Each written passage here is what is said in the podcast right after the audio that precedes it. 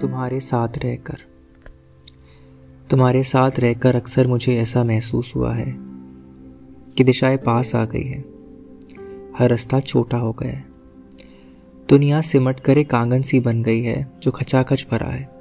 कहीं भी एकांत नहीं, न बाहर, न भीतर। हर चीज़ का आकार घट गया है। पेड़ इतने छोटे हो गए हैं कि मैं उनके शीश पे हाथ रखकर आशीष दे सकता हूँ। आकाश छाती से टकराता है। मैं जब चाहूँ बादलों में मुँह छिपा सकता हूँ। तुम्हारे साथ रहकर अक्सर मुझे महसूस हुआ है कि हर बात का एक मतलब होता है। यहाँ तक कि घास के हिलने का भी। हवा का खिड़की से आने का और धूप का दीवार पे चढ़कर चले जाने का।